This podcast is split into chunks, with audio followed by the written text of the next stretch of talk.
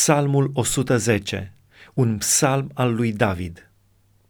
Domnul a zis Domnului meu, Șezi la dreapta mea până voi pune pe vrăjmașii tăi sub picioarele tale.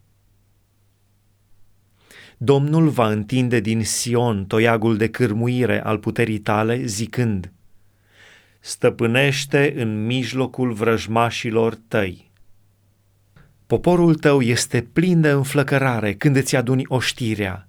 Cu podoabe sfinte ca din sânul zorilor, vine tineretul tău la tine ca roa. Domnul a jurat și nu-i va părea rău. Tu ești preot în viac, în felul lui Melchisedec.